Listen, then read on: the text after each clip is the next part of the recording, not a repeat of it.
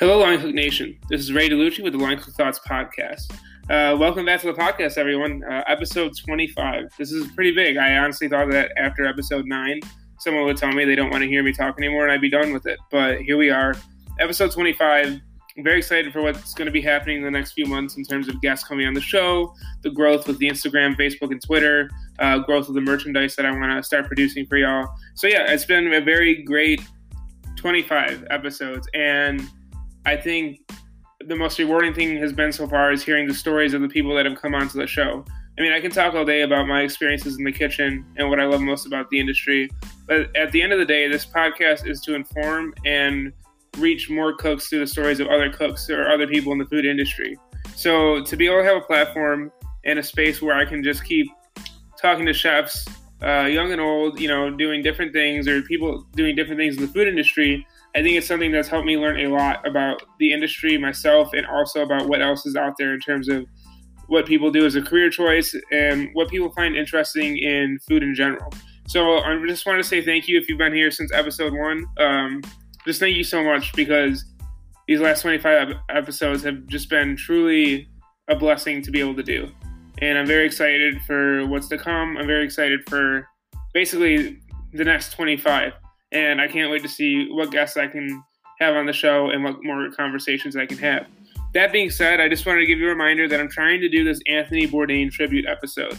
So Anthony Bourdain passed away last year on June 8th, and I'm trying to get an episode together where you all send me voice messages saying why Anthony Bourdain meant so much to you.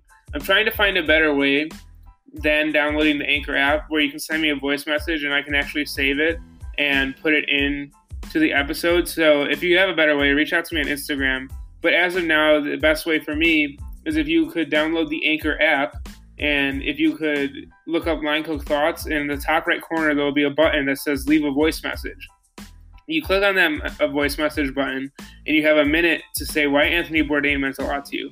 I think it's super important that we do this because Anthony Bourdain obviously meant a lot to so many people. And I think it would be really cool that on our one year mark to put this out to the industry and just have people like not only recognize what we're saying about him and recognize how much of an impact he had on so many people, but also recognize that the Line Cook Nation can come together to honor the people that we look up to and also honor the chefs that have paved the path for the rest of us. You know, definitely me doing podcasting, he opened up the door for chefs and media. Um, so yeah, I know I, I have my reasons why I look up to him a lot, and you know, it definitely was a big deal for me when he passed. So if you all are interested in sharing why he meant so much to you, uh, please share me that on Anchor. Once again, you just download the Anchor app, the Anchor podcasting app, look up Line Cook Thoughts, look up voice message, and then just send me over a minute voice message on why you like Anthony Bourdain so much or why Anthony Bourdain meant so much to you. So, what are we going to be talking about on this plat- on this uh, podcast? First and foremost, I want to let you all know that pretty soon I will be switching platforms. So, what that basically means for me is that I will be, going away from Anchor and going to another podcasting hosting site. What that means for you will probably not mean that much, um, but I just want to be transparent with y'all. Uh, as I switch, you might lose the subscribe feature. Uh, so basically, like if you're subscribed on Apple, um, if I switch my platforms, basically my RSS feed changes, and you might get unsubscribed, and all you'll have to do is resubscribe. It's not going to be under a different name. You're not going to have to look up a different podcast. Um, it's not anything new, but if you do see for some reason that you're not subscribed anymore, it's not because I kicked you off. It's because I'm switching over platforms. Um, I love Anchor, and Anchor has been a great way to start for me, and I really highly suggest using them if you're just starting out podcasting. But as I've gotten my groove and things, I want to go into a system that is a little bit more in depth I have a little bit more control of the things I want to control. Um, so yeah, that's basically what's going to be happening with the platform switch. Uh, just wanted to give you guys an update so that when you when you look for the podcast uh, in the next couple of weeks and maybe it doesn't show up right away as you know in your subscribe notifications, that's why. Uh, any questions? Feel free to reach out to me. If you have any issues, let me know because I get those fixed immediately. But I just want to let you know that that small minor switch is going to be happening. So topics for today. I wanted to go over first and foremost the book put out by Kwame Onwuachi, Notes from a Young Black Chef. And I just thought this book was amazing. I resonated so deeply with it in terms of the grind, the hustle, the want to be something more than just an everyday cook. So I really wanted to go over his book with y'all. After that, I want to go over the importance I see in food memories. I think food memories are something that a lot of cooks forget about, but are truly what makes the good, great cooks great. And so I really want to get into food memories and why I think it's important that you should be gauging your meals around them, and why it's important that if you're doing a tasting menu, you should put the memories that you had into the plate so that when someone else takes a bite of it, they might get sent back to a same memory in terms of childhood and whatnot. So I wanted to go over food memories, what I really think about them, and why I think it's cool. I wanted to, to then jump over to a story in the industry. I usually don't do stories that much. Um, once in a while, I'll do one, but um, I thought it was kind of interesting. McDonald's uh, they started cutting their signature sandwiches. I just wanted to go over why I think it's an important topic to talk about. Uh, I think it was interesting that a company as large as them tried this uh, sandwich program for the last two years, and then now they're just disbanding it. So I wanted to go over what my thoughts are on that. I then wanted to go over why you should be dining out with a sommelier. Uh, I just ate at Chef's Club New York City with my uh, friends Sam Bacharach and my two friends Jerry and Connor. And Sam, who's going to be on the podcast in a few weeks, is a sommelier, and he really opened my eyes to dining with wine and food. And I wanted to share what he showed me on the podcast as well. So I'm very excited to talk about that and kind of go over why I think it's important that at some point you go you go out to eat with a sommelier. Um, that being said, my next two podcasts this coming Sunday will be a podcast with uh, Professor Jerry Fischetti from the Culinary Institute of America. We talk about organizational behavior and treating your employees right and why it's so important. And then the week after will be the sommelier podcast with Sam Bacharach. We're going to talk about all things wine, um, how he got into wine, what he thinks about different regions, and what he thinks about different producers, and just some basics on what you should know as a cook when it comes to be to getting your wine knowledge up to par. So I'm very excited for that as well.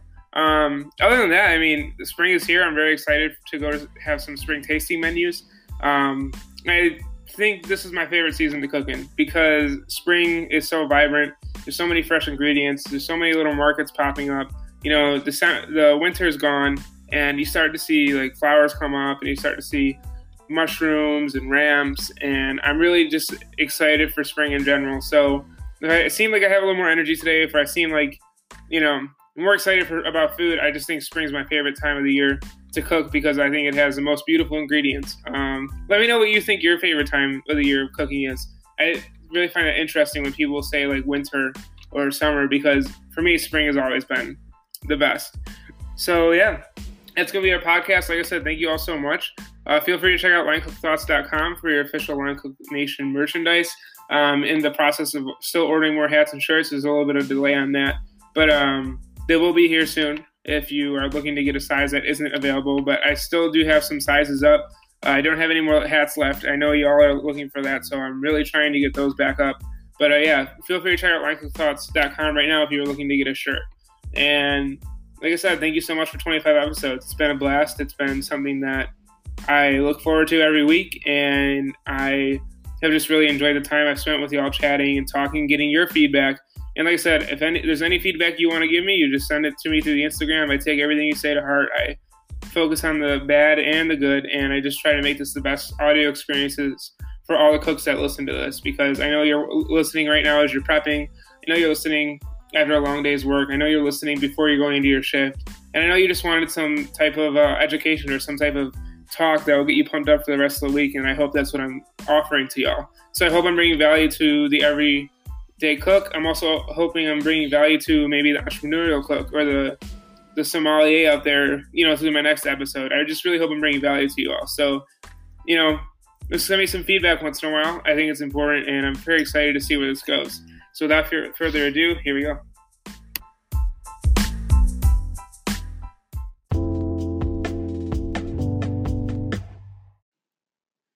All right, so I'm going to start off with Notes from a Young Black Chef by Kwame Onwuachi. It is a memoir from the 29 year old chef based out of, based out of Washington, D.C.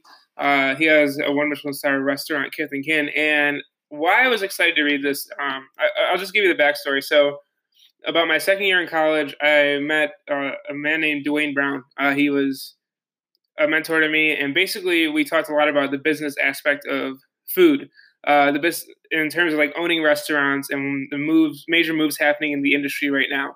And I thought it was so cool to talk to him all the time because he always had some sort of like great wisdom, and he always gave me some real life examples on business and entrepreneurial chefs. And you know, this is before I knew who Gary Vee was, and this is before I knew what really an entrepreneur was. He was giving me the advice that hey, you got to build something more than just like being a cook in terms of like an outside, you know, media platform or owning your own thing, having your own space to do something in.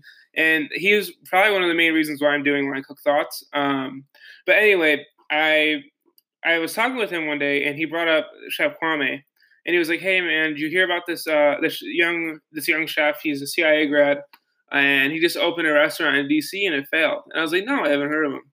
And um, he pointed me toward Kwame's restaurant, uh, the Shaw Bijou, and it was it was interesting because it was like after three months of opening, they closed, and they had put so much money in it and we weren't sure if it was because of bad investment or if Kwame was in over his head.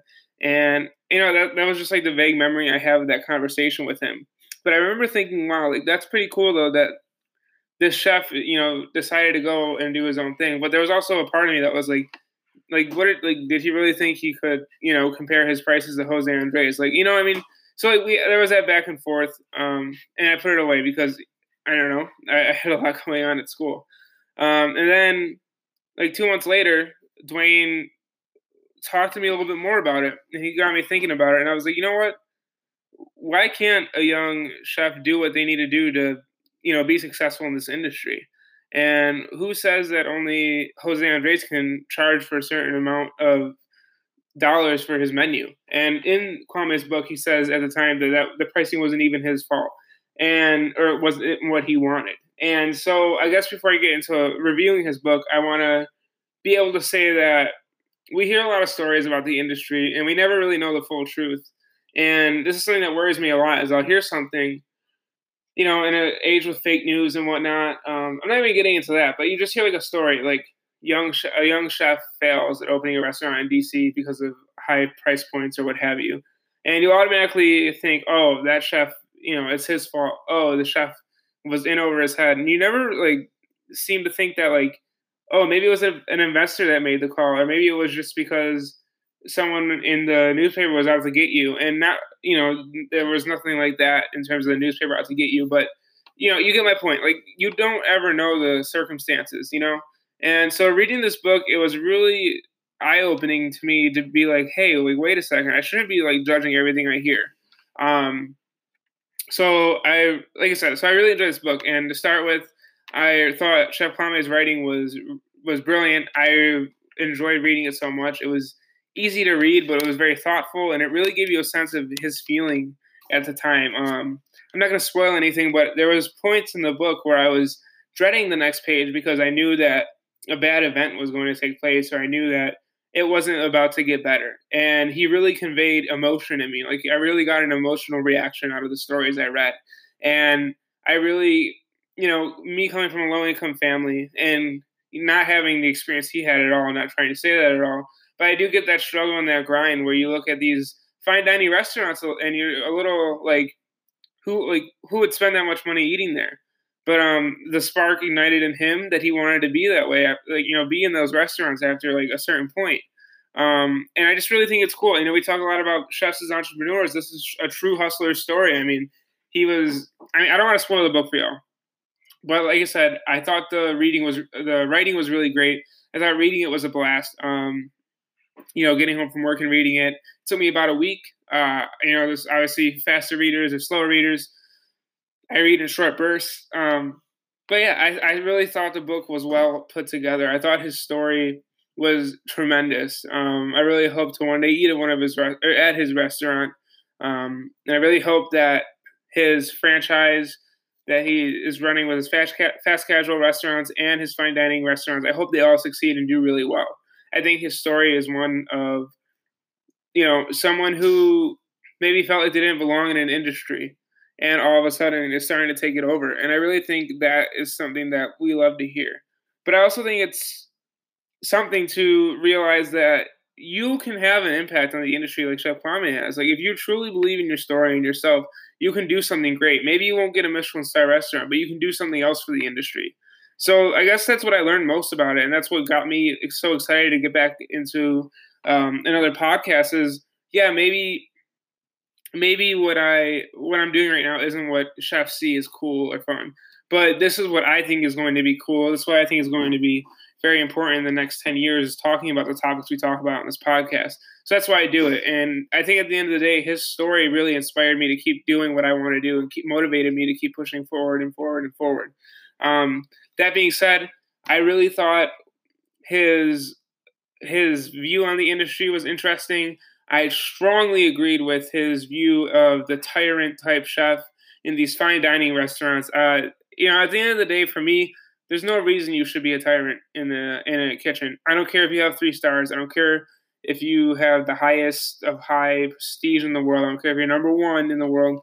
You you have no you have no right to just scream at another human being because their carrots aren't perfectly cut in a square. I mean, it's absurd and it's crazy. And some of you might not agree with me, but like I just think it's crazy. And you know, he talks a lot about paying your dues, and I agree with him on that too. Like you should like you should love what you do. And yes, there's going to be turmoil. There's going to be hard times, uh, but the hard times should come through you failing at certain things, and it shouldn't be because someone else is artificially giving you hard times to try to make you a stronger cook. And while I do think you have to go through those hard times to become a stronger person, I don't think I think those hard times come anyway in life, and I think it's even more difficult when you have power hungry chefs basically yelling at you over the simplest of things. And I think that's what we have to get away from in the in the industry. I don't think any food is as important in terms of ego and plating that you should be demeaning anyone or belittling anyone or you know just like screaming at them or treating them as if they were a second rate human like i just don't believe in that and i think what chef kwame does is exposes that truth to the world who maybe you know people who go eat at fine dining i hope read his book and realize hey like what's going on in the back of the kitchen like what's going to be like how are the cooks treated that made my meal and that's the conversation we need to have with the regular diner is how are the cooks being treated that made your meal. And I really agree with Chef Kwame and his viewpoints on that. And I'm really excited he wrote that chapter. Um, I really hope this book has a large impact on the industry. Uh, some things I there was only like really I guess one thing I didn't like, and that was his chapter on the CIA. And the only reason I didn't like it is because he didn't. I felt like he could have talked more about the CIA. Uh, that's my only knock on the book. I really wish he would have gotten more in depth into his classes and what chefs he had. And that's just me being a CIA grad. I would like to know more of that information.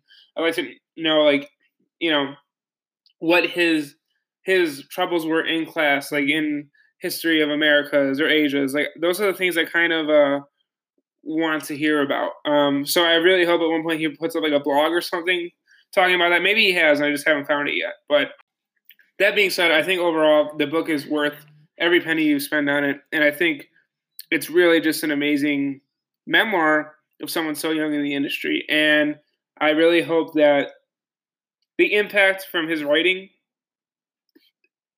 causes a movement bigger than what we have right now. And I really just hope that if you're in a kitchen and you're pushing to be the best and someone's like verbally abusing you, um, mentally like attacking you, like you should realize that you shouldn't have to do that that doesn't have to be your lifestyle just because you want to start. Like, and that's what I'm trying to preach over and over and over again. Don't let your pursuit of getting a star lead to the destruction of your life. Like, you should have happiness. Like, life is short, and you should be happy. And I'm not gonna say you're gonna be happy all the time, but like I said, you're gonna have your struggles, and life is tough enough without having someone artificially putting in the negativity and the stress because they think they can make you a better chef. But in reality, all they want is like a short term workhorse so that they can get their name put up on a better, better, bigger pedestal. So that's I guess what I'm trying to say. So if you agree with those points and you, if you think the book is something you want to read, I suggest giving it a shot. And like I said, I really wish Chef Kwame the best of luck. I would love to have him on the show at some point to talk more about the topics he talks about in the book. Um, but yeah, I really thought it was a well written book. I really thought the pacing was nice. I thought the length of it was perfect. I thought he gave just enough story besides the CIA. I wish he would have went a little bit more in depth on his classes and whatnot. But I thought overall I got a general message of who he is, what his story was like, and why I should be eating at his restaurants and reading this book. And so, yeah, I mean, I hope to do more of these book review type things in the future. But those are my thoughts on it. And like I said, Chef Kwame, amazing job on the book, and hope to have you on the podcast one day. All right, so next up, I wanted to go over McDonald's cutting their signature sandwiches, uh, and why I thought this was funny. Um, they're not funny. Sorry, McDonald's. Anyway, so I was watching this uh, YouTube video. This is YouTuber I watch. Um, it's called the Daily Report. He does reviews on fast food. Very nerdy, very weird. Um, but I grew up on fast food. Uh, that's why I was at such a high weight as a child, and that's why I, I had such an unhealthy eating habit as a child, teenager, young adult, whatever. Um, so fast food really interests me. My first job was at a Wendy's, my first cooking job, and I really just like to see what's going on in terms of what is happening with the fast food world. So turns out, so McDonald's basically had this line of signature sandwiches. Uh, it was like, bar, like onion rings on their burgers and whatnot, and it was created two years ago to attract to millennials. And I remember this because I did an essay on it in my um, in one of my food academic food classes at the CIA. And this past week, they started to get rid of these signature sandwiches. Like they're getting rid of them. And the reason, I guess, is because you know they aimed it at millennials, uh, probably due to the popularity of Five Guys, and they just weren't selling a lot. And so that like whole signature sandwich brand push theme is gone now. And why I thought this was interesting is because I think you're starting to see a shift in what people are starting to eat. I mean, this is a big sign to me. I could be totally wrong. I could be crazy. But here's my view on it. So McDonald's tries to spice up their sandwich game, their burger game, and things don't go as they planned. Uh, sales don't skyrocket. The millennials don't go in for the better burger. And I think it's because we're starting to get a nation that's more informed on eating, more informed on food. And I think people really want that homemade, you know, scratch food that you go to a local burger shop or you go somewhere that makes you know homemade food from scratch. You, like that's the type the type of food millennials want. And seeing this kind of fail from McDonald's shows me that we're not we don't just want like the idea of homemade food. We actually want the signature, the fancier food. We want the more involved food. And I think that's important because I start I'm starting to see slight changes in the way we eat. And I feel like if this was released like I don't know, ten years ago, it would have done really well. But because now that millennials or my generation, whatever you want to call us, actually want homemade food or food that isn't processed as McDonald's does, then we start to, you know, gravitate towards like maybe a local burger shop or a local burger joint and start to get the burgers that maybe cost a little more than McDonald's but have more nutritional value or at least are, are homemade. Um, so I thought it was really just a quick point to bring up because you know it's just weird. You know, it's weird to see a titan of the food industry at, that McDonald's is uh, to have to discontinue something. And you know, you might not think they're part, they should be a part of the food industry, but the reality is they are, and they feed so many people a day. That's why I think it's important to keep up on them. And what was really interesting is now they're not using frozen beef on their quarter pounders, and they've seen sales increase in that. And that even furthers my point that we want homemade food. We want food that isn't just like, you know, vacuum frozen, stored, and just rethought and quickly heat it up and put it on a burger patty. We want fresh meat as fresh as McDonald's can get. But still, the perception that we want this fresh food that isn't frozen and whatnot is starting to take a bigger hold, I think. I think McDonald's is seeing that in their sales volume. I think they're seeing that in the decline of sales for their signature brand. And I think they're just starting to realize that, you know, maybe they're going to have to start doing things a little bit differently. I'm really interested where McDonald's sits in the next 10 years in terms of the food industry. Like, what happens to them? How do they evolve? Because our nation and our food scene is evolving so rapidly to what I'm just talking about with like the homemade local food that I don't know where McDonald's fits in that space. I know they'll still be around. I don't. I'm not foolish. I don't think they're just going to quit and close and like shutter their doors after ten years. But I am interested in to see in seeing how exactly they fit into this new movement. I know they're putting an emphasis on not frozen beef. Um, you know, Wendy's been doing that already. Anyway, but like I just really think I'm just really excited to see what happens. And I thought this change was really interesting as a cook because you start to see the maybe not the diner who knows about Michelin, but the average American diner is starting to maybe have more of a choice in what they're eating in terms of locality and freshness and food options. And while we know as cooks that that's not fresh food, uh, the perception that they're getting fresh food shows us that they want that. And so that's what I'm excited for. That's what I think is going to be happening is that McDonald's is going to have to start getting more fresh, quote unquote, items, and that that's what they're going to have to start marketing to their general audience. Or I just think McDonald's is going to have to stay basic and not do these signature type brand things anymore because they obviously aren't doing them right, or obviously the market isn't asking for them. So I would love to hear your thoughts on this brief topic of McDonald's. Like I said, I I just thought it was interesting. I thought I'd share it with y'all. I don't want to spend too much time on it, but those are my thoughts on it, and let me know what you think. Okay, so what I want to talk about now is uh, food memory, and I would love to have a podcast where I talk to someone who has done scientific research on food memory. But so if you know anyone, let me know. But this is just my my feeling towards it and my importance on why food memory is so important. So, I mean, if you cook, you have at one point tasted or smelled something that brought you instantly back to yourself as a child eating something or making something maybe maybe with your grandmother or your family. And you know i just think i just want to have this conversation of like why i think it's important that whatever you're doing in cooking food memory is in your mind. Like whenever i make a dish or whenever i think of something i always think will this trigger a memory for someone? Will this make them feel like they were kid again um, in terms of serving it to like a fine dining restaurant or you know a casual restaurant and I think there's a lot of power and there's a lot of ability when you start to think of the memories you can create or the memories you can draw back on from someone.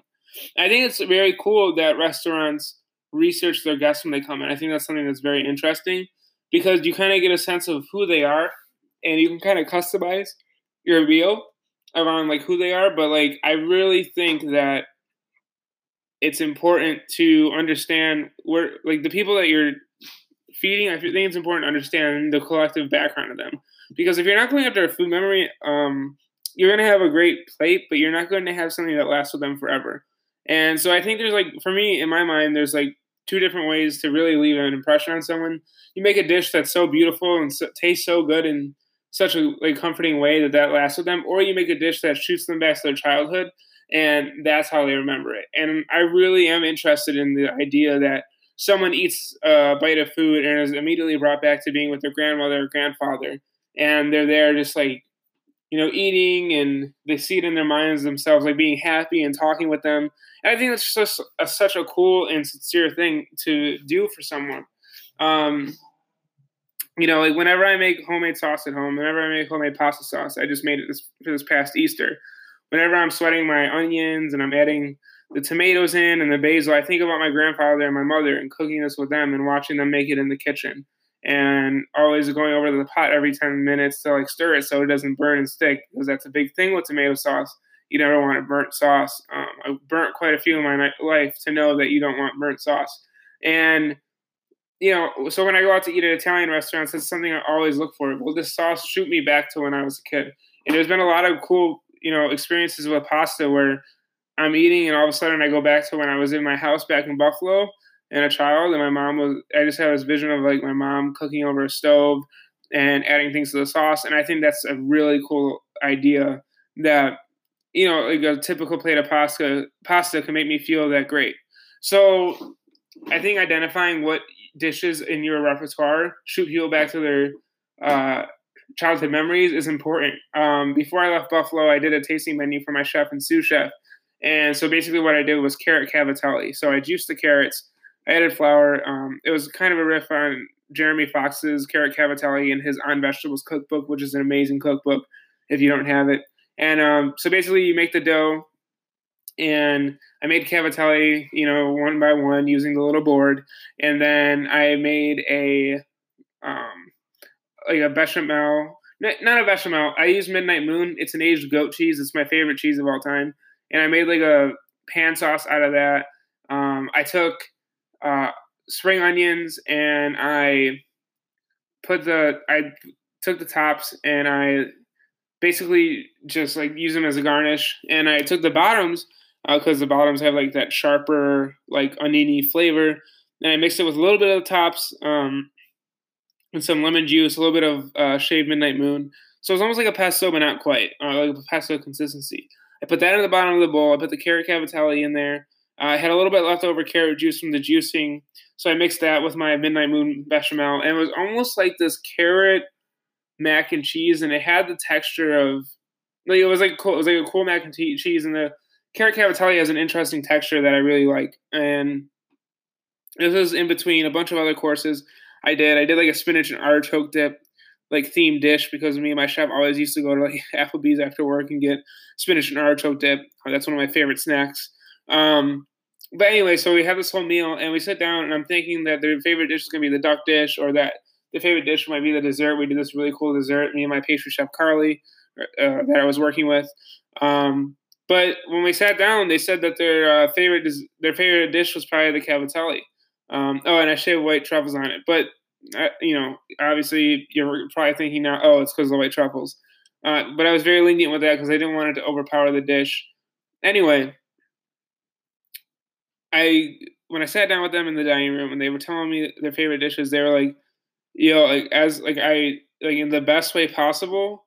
It brought me back to when I was a kid eating a microwave TV dinner and just enjoying the mac and cheese out of it. Like something about the creaminess of the sauce and the texture of the pasta and the the how like it was nice and hot and the sharpness of the green onion. Um, obviously, that wasn't that's not in a kid's mac and cheese TV dinner, but the balance of flavors and like the texture and the creaminess and just like the pure joy of eating it brought those two chefs back to when they were kids eating that out of like a microwave box in like the best way possible. And you know, you can be cynical and be like, "Wow, like you really did a good job, Ray. You made them think of eating microwave mac and cheese." But no, this was something really that like took them back to that, and I thought that was the coolest dish I've ever made because I had only a few times I've ever experienced anyone telling me that my food had brought them back to when they were a little kid. So that being said, this is what I'm getting at. I think it's important that when you're cooking to have the intention to do that. And I really am interested in hearing what your thoughts are on this. And I don't think it has to be in a fine dining context. I think having like a really good like cinnamon bun can bring you back to when you were a kid hanging out with your friends and enjoying cinnamon buns. Like there's so many ways to evoke this reaction of food memory and evoke this reaction of like, oh my god, like this is amazing. I love this. And I just really want to hear what you all have to say. I'd love if you Instagram DM me about it. Maybe give me some of your favorite food memories, but like I think it's so cool that we as chefs have the ability to transform someone back to a prior state of their life. And that's why I think when you cook, you should be cooking with the intention of doing this. And I really just hope that whatever I whatever I put out in the food industry gives people a sense of satisfaction and relief, like, oh my God, like this took me back to when I was this age or whatnot. Um, a meal for me that really did this was um, when I was eating with my chef, uh, or eating a meal that my chef Ross had made me, um, and basically there were like these, uh, it was like the scallop two ways. It was scallops cooked. One was cooked in a, in like or plated in a shell, and it was seared and had foie gras butter, and the other was like ceviche, and it was like raw. And um, it took me back to the first time I had ever had uh, raw fish at school at the CIA. It was like my second my second week of freshman year, and just like the coolness of eating ceviche and eating raw scallops and the acid. I remember being so good. And when he did this, it took me back to that special time in my life where I was just starting college. And I was very excited for the future to unfold. I was so like happy to be at the CIA. And so I think that made my meal. And I think when you have one of those experiences, you make someone's meal one that they remember for the rest of their lives. Um, so, like I said, I think we as chefs have this cool, like, magical ability to do this. Um, and I just really think it's something that we shouldn't take for granted. And I wanted to talk a little bit about it. It was recommended to me um, by someone in passing, and I just wanted to start talking about it a little bit. Like I said, it would be so cool to have a scientist or someone at some point who knows more about this because I think it's really such a cool topic, and I want to get more in depth in it and do a little bit more research. So this isn't the last time you're going to hear about this topic, but I just wanted to throw the idea out there to y'all as to why I think it's so important that we as chefs focus on this. Okay, so the last kind of topic, I guess, on this podcast is going to be why I found out that going out with a sommelier to eat is probably the best way to go out to eat. Um, so, quick story: I had my friend Connor Matz come into town. Uh, he's working out in California on a farm, and he came into town for a day, like literally a day. Um, and basically, I hadn't seen him since graduation back in July, and it was our time to get back together and kind of go out with some friends. So it was me and then my friend Sam, who's the sommelier I'll be talking about, and my friend Jerry. And basically, what we did is we ended up getting reservations at Chef's Club New York with Chef Paul Liebrandt. Um, it was an amazing meal. The decor was really cool. The meal was amazing. Um, it was really cool terrine. This ham and foie terrine was was just so good. Uh, he had this little like smoked uni tartlet with uh, with uh, trout roe on it, which was really nice as well. Every dish was really great. Uh, but what really impressed me about the meal, or what really excited me, was the conversation Sam had with the sommelier of Chef's Club New York, and basically, uh, so basically we go in and Sam's like, "Yo, like, what are we spending on wine?" And we basically spent forty dollars each on wine. And what happened was, so like Sam tells our sommelier this. They start talking in their, you know, sommelier language that I have no idea what the hell they're saying. And all of a sudden, the guy's pouring us like an extra bottle of wine for each course, and you know, we're getting to try different things from his like cellar, like this wine from Virginia, and it was just so cool, such a cool experience to have. And I never would have had it if I had not gone out with Sam. And I'm not sure if every sommelier is like this, but the sommelier that we were that was serving us really enjoyed talking to Sam. And I guess what I'm trying to get at is go out with a sommelier. If you're if you're friends with a sommelier, go out to eat with them. Uh, Sam turned forty dollars into an, a very memorable night.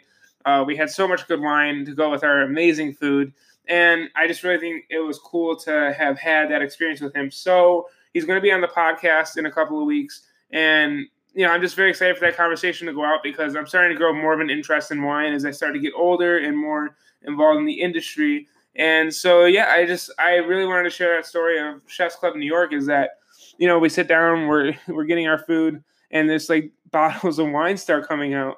Uh, just because Sam was talking to this guy and he ended up knowing wine, and the guy ended up knowing what Sam was talking about, and it was just really a worthwhile experience. Um, and you know, a conversation we're going to have with Sam is why wine is so important uh, to dining and what he looks for in a pairing and in a wine menu. But basically, like that was, it was so fascinating to me. And I think as cooks, we have to take a little bit more time to appreciate the people who serve wine in our industry. Uh, wine is something for me that I really want to learn a lot about. Uh, it's very interesting. I think it's so cool how it's like this different sect of the food industry where there's so many cool little like quirks and like names and words that I don't understand. That's how I felt when I got to CIA, that type of new language that I didn't know yet. And I had to learn and evolve and adapt to be able to learn and grow with it. And so when I was talking, when I was watching Sam talk with the sommelier and they were saying all these domains and these producers and these purveyors, it was really like, like inspiring for me. I mean, I think we get so stuck in the fact when you're a cook that you're just a cook. And, you know, obviously my last solo episode was titled Just a Cook. Um, but there's so many different things to do in this industry. Uh, and there's so many different avenues you can take. There's so many routes you can take to become successful. There's so many job openings. There's so many people to learn from. There's so many mentors to talk to. There's so many lessons to gain.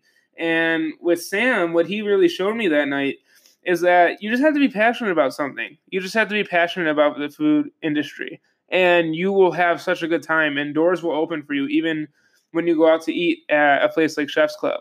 Um, like the food was stellar, but like I said, the most important thing I'll remember is that if you're passionate about something, you will gain more than you will ever know in this industry. And I've known that through being passionate about this podcast and about food and like the gifts I've gotten and the people I've gotten to meet and the experiences I've had.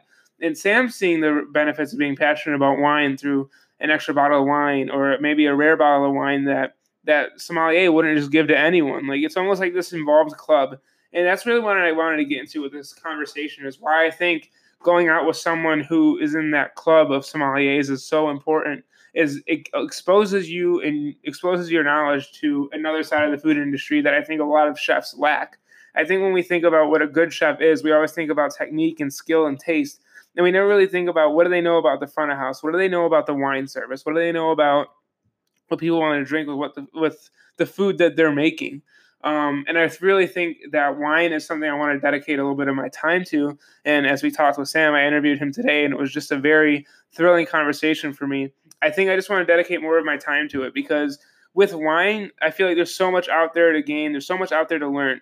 There's so much out there for me to just see and try and taste and you know to throw 20 bucks every week to get a bottle or 30 bucks to get a bottle and just taste it and see the differences in the wine and see how everything is made it's a lot um, and it's overwhelming for me and it's i'm a little nerve wracked when i think about you know embarking on a journey to discover wine but i think it's something important because i feel like if i'm going to be a chef and a leader of cooks and you know a leader of a front of house team and leader of a kitchen i should know more than just about food and i think that's the bigger picture here and i know it's a big thing we always talk about how you should just be more than a cook and i don't want to like keep battering that down every podcast but what Sam showed me is like because he obviously went to school with me for cooking, but he branched out and he did something that he truly believed in, that he truly enjoys. And I think there's nothing more admirable than someone who does what they want to do in life, um, and is passionate about something and is able to find their dream job or their their niche and just run with it. And I just think it's a really cool opportunity he has right now with where he's working. And I am very excited to see his career blossom in the future. But I feel like we need to take a bigger look at the people in the front of house, um, and the people serving wine, and the people serving, you know, those experiences. And I kind of want to get into the conversation of like, what does it mean to be, you know, wise in the front of house? I want to do a front of house focused episode, but I'm going to give you my two cents right now. I think, like I said, I think cooks have this weird stopping point when they put plates of food in the window that it just stops at the window and they don't see past to the guests, whereas a server takes the food out of the window and brings it to the guest, and they see the smile on the face when the guest takes the first bite, or they don't see the smile when the guest is disappointed. Um, it's a really weird way of thinking, uh, but basically that's what um, that's how I think about food. That's how I think about what I do. Is like I now see my food going to the pass and then going past the window to the guest. That's how I envision my food every time I put a plate up now. I didn't have that for a long time. And it's through meeting people like Sam, it's through seeing what the front of house can do for you. It truly, truly makes a difference when you have that thought process when you're a cook. Um, when I was in school, it turned out one of my favorite classes in college was my front of house class I was in with Sam. We were in the Bocuse restaurant at the Culinary Institute of America, and we had a professor, Brian. And I wasn't the best server. I'm like, I'm a clumsy guy. if you ever worked with me in a kitchen, if you ever been class with me. You know, I'm kind of a clumsy guy. You know, I'm someone who's stumbling or not the best at serving. But um, it was what I learned from serving that it's not always about technique. It's about your personality and your ability to talk to people, your ability to relate to people, your ability to prove to people that food that you're serving is important, and that when they eat that food, they're going to gain more than just you know just just eating food. They're going to have an experience. And I think at the end of the day, that's why I love that class so much. I was able to connect with people. I was able to give people an experience. You know, they were coming to the best culinary school in the world, and I was going to be the gateway from that for them to get that experience. Because at the end of the day, if you're not putting your all into serving someone, then you're not able to give them the experience that you think they deserve. And I think a lot of that gets lost. I mean, when I do podcasts, I have to think of it this way, right? I'm creating content for y'all to listen to and enjoy. And if I sound bored and if I sound tired, then I'm not, it's not going to be an enjoyable podcast for you. And that's what I strive to keep in my mind all the time. And it's something I've had to learn and I hope to keep getting better at over time is my ability to be energetic in an hour long solo episode. But I mean, I think at the end of the day, that like you have to always keep your energy up and keep your mind on things. And like I said, Sam just like I'm sorry I went down this rabbit hole, but Sam really just showed me that like if you just stay passionate and true to what you want, you will get what you deserve. And that's why I'm sticking with the podcast. That's why I'm sticking with Line Cook Thoughts. That's why I've made decisions in my career to do what I want to do. And so thank you, Sam, for that experience. It really left a great impression on me. Um, if you haven't checked out Chef's Club, you should definitely check out Chef's Club in New York City. It's a great establishment where chefs take over every month or so and do their own spin on dishes and whatnot. Um, and I just really think, you know, the New York City food scene really has a great value when it has places like Chef's Club New York. So, you know, Sam, thank you so much. And I hope y'all at one point go out to eat with a sommelier. And I hope you get the experience I had with all the bottles we got, all the different experiences we had, and the very good appreciation of what it means to have good people in your connective group. Okay, y'all. Uh, it's that part of the podcast where I start to go over the line cook thoughts that I really enjoyed this past week or ones that I wanted to expand more on. Uh, so this first one is going to be coming from at Chef Prodigy underscore Yamir. And basically his quote, it's real simple, it's really good, and it just says, as long as people eat, you'll always have a job. Uh, this is something that a lot of people have said to me in my career, and I just think it's a cool. I, I always I always like this quote because he's right. Like at the end of the day, like no matter what, there's always going to be someone who has to eat. There's always going to be someone who wants an elevated dining experience or something that somebody who just doesn't want to cook at home. Um, I think at the end of the day, you have to remind yourself of that because I feel like when cooks either lose their job or get in a place where they're not happy where they're working, but they don't feel like they can go anywhere else, there's always going to be a job for you. There's always going to be job security for you. It might not be the job that you necessarily want at that time and place. And we know we all know that you should be at jobs we love. But at the end of the day, if anything goes wrong, there's always going to be a job you can fall back on in the food industry. And I think that's a comfort for me and for a lot of people out there. So I just really hope that, you know, you take the time to to realize that maybe if you're in a struggling place right now, like there's always a job for you. So thank you Chef Prodigy underscore Yamir. This next one's coming from at Grody Cody. Uh, it's an interesting Instagram name, but he says, cooking with confidence might be the hardest thing everyone struggles with. Always feeling as if someone somewhere else is doing something much better than you are. But that common feeling we share also tends to be our drive to keep pushing back during creative times and service times, to always be better and live in the present rather than squandering the present thinking about the future. And I agree with him totally. I think cooking in confidence is one of the biggest things you can do. Uh, one of the biggest things Chef Ross has told me about is that you know the best thing to do is cook with confidence. There's nothing worse than an underseasoned plate of food, and there's nothing more disappointing than that. I think when you cook with confidence, the diner can tell, the person who's eating your food can tell. Uh, when you cook with confidence, you're able to execute at a higher level. There's no self doubt clouding your mind. There's no self doubt clouding your brain, and you're able to just perform at a much better and efficient pace. And I think when you have confidence, you're able to try new things because you're like, okay, I know what I know. I'm able to go on to the next step. And I feel like a lot of cooks, I like I honestly feel this, a lot of cooks are better than they think. And it's just because of our industry always saying that you have to be humble and you're not good enough that they're not able to take that next step. Not because they don't have the skills, but because they don't have the mental like awareness or at least the confidence to go ahead and take that next step. And that's what bothers me. And I hope that podcast helps in some way. I was like that for a long time. I did not think that I was good enough to be anything more than a line cook. And, you know, I really think that if you just are confident in yourself and you're confident in your abilities, I mean, it harkens back to when I was talking with Jeremiah Tower and his first kitchen job was a executive chef. You know, he just went for it. He just did it because he was confident in himself. Um, so just remember that the confidence is key. I know it's a cliche thing to say, but in cooking, it really does matter that you're confident. I think it's so important. Um, this next quote is going to be shared by at is or IZBZ, um, and basically she says, "I went to cooking school right out of high school.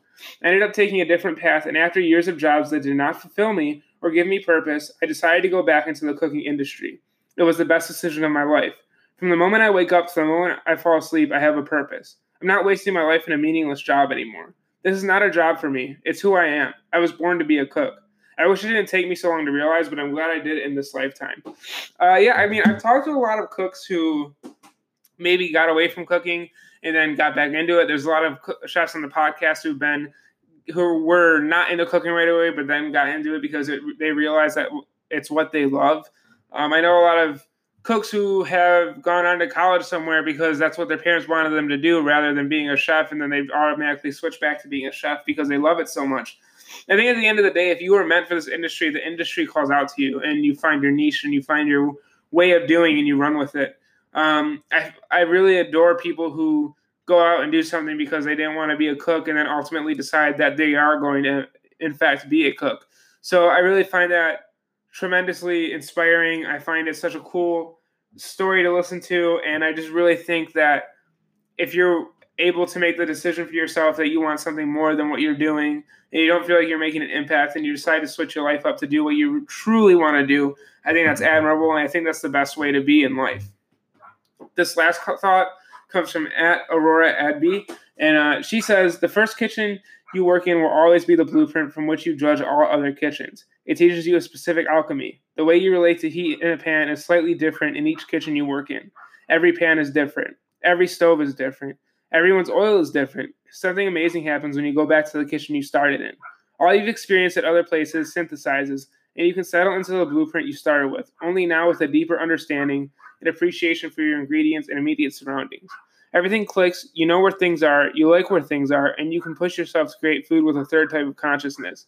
You can see into what you're doing and respond humble, humbly with true intuition. Uh, I apologize if you hear a dog barking. Um, I do live in a New York City apartment, so I don't always have the best uh, studio quality sound atmosphere. But um, I really like this quote because when you work in a kitchen, she's right. You have certain things you are used to, certain things you know. For example, you know that if you turn your burner on, it emits a certain amount of heat, and maybe another burner emits more of a flame. And you know that if you're going to boil something, you're not going to use that one burner because it doesn't put out as much heat as the rest of them. Um, you also know like your warm spots and your cold spots in the kitchen, so that maybe you can hold you know something that's heat sensitive in a certain area. Uh, you know that the oil that you use, your brand might get a hotter like a second faster than the one that you're using at your new restaurant.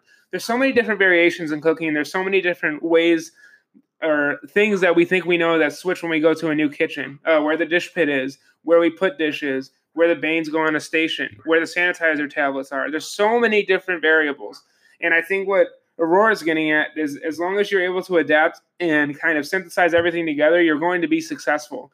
So it's important to acclimate to your environment, but also remember where you came from so that you can successfully combine both of the um, both of your environments or as many environments as you've been in into one cohesive cooking atmosphere so that wherever you go, you're able to be a better chef. So thank you, Aurora, for sharing and for everyone else who shared in this week's Line Cook Thoughts.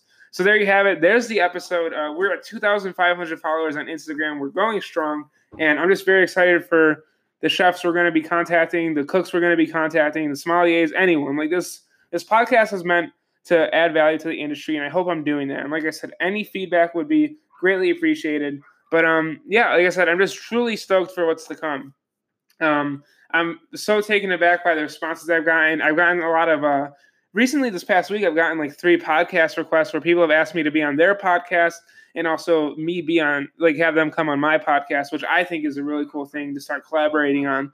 Um, if there's a cooking podcast you would want me to be on, you know, let me know. I mean, I would love to collaborate with other podcasters. I think it's a cool thing to do.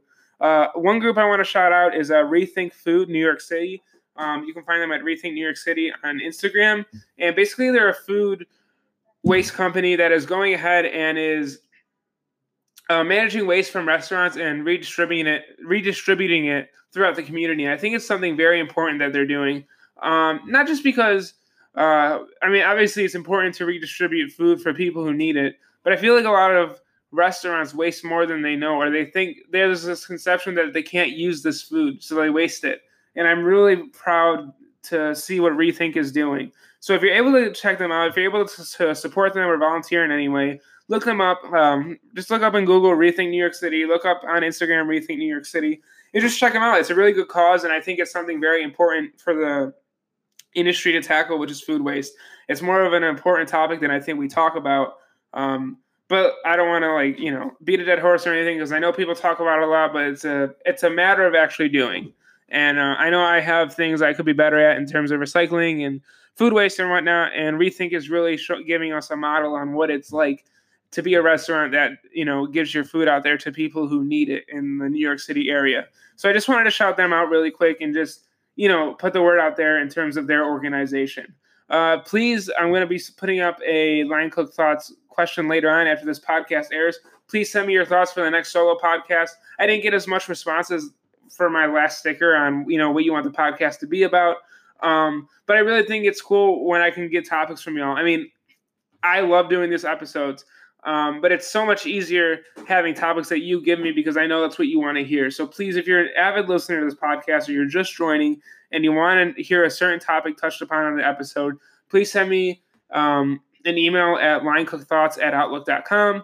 Please reach out to me on Instagram at linecookthoughts. Send me uh, an answer when I put out the question sticker later tonight. Uh, but, you know, thank you for listening. Um, I know I have some new listeners, and if you're a new listener, and you haven't gone into the past episodes, we're doing this podcast because I think it's so important for cooks to have an outlet for you to talk, share, reach out, connect, and just grow with each other. So if you're a new listener to this podcast and you're a cook and you're like, you know, I'm kind of liking the vibe of this, just you know, stick with us. You know, we're building this community of online people who want a industry that's very accepting and very open and very you know transparent and an industry where we grow and you know just produce great food and great conversation and great environments for the people that we work for, the people that work for us. So if you're a new listener, thank you so much for tuning in. I know, uh, I know my podcast maybe isn't as sound quality proof as a lot of other podcasts. I know I can talk fast sometimes. I know that I don't have the best editing skills, but it truly has meant the world to me for everyone that's been listening for the past 25 episodes. Can't wait to catch up with y'all on episode 50. Really excited to see what that looks like. But thank you so much from the bottom of my heart. It means a ton. And we'll see you on the next Line Cook Thoughts episode.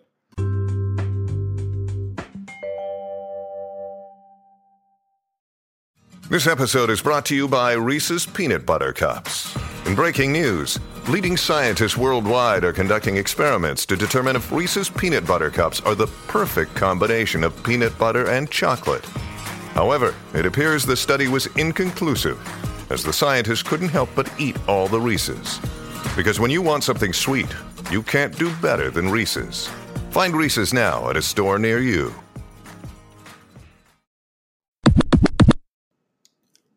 Don't forget to check out linecookthoughts.com for your official merchandise. That is linecookthoughts.com for Line Cook Nation merch.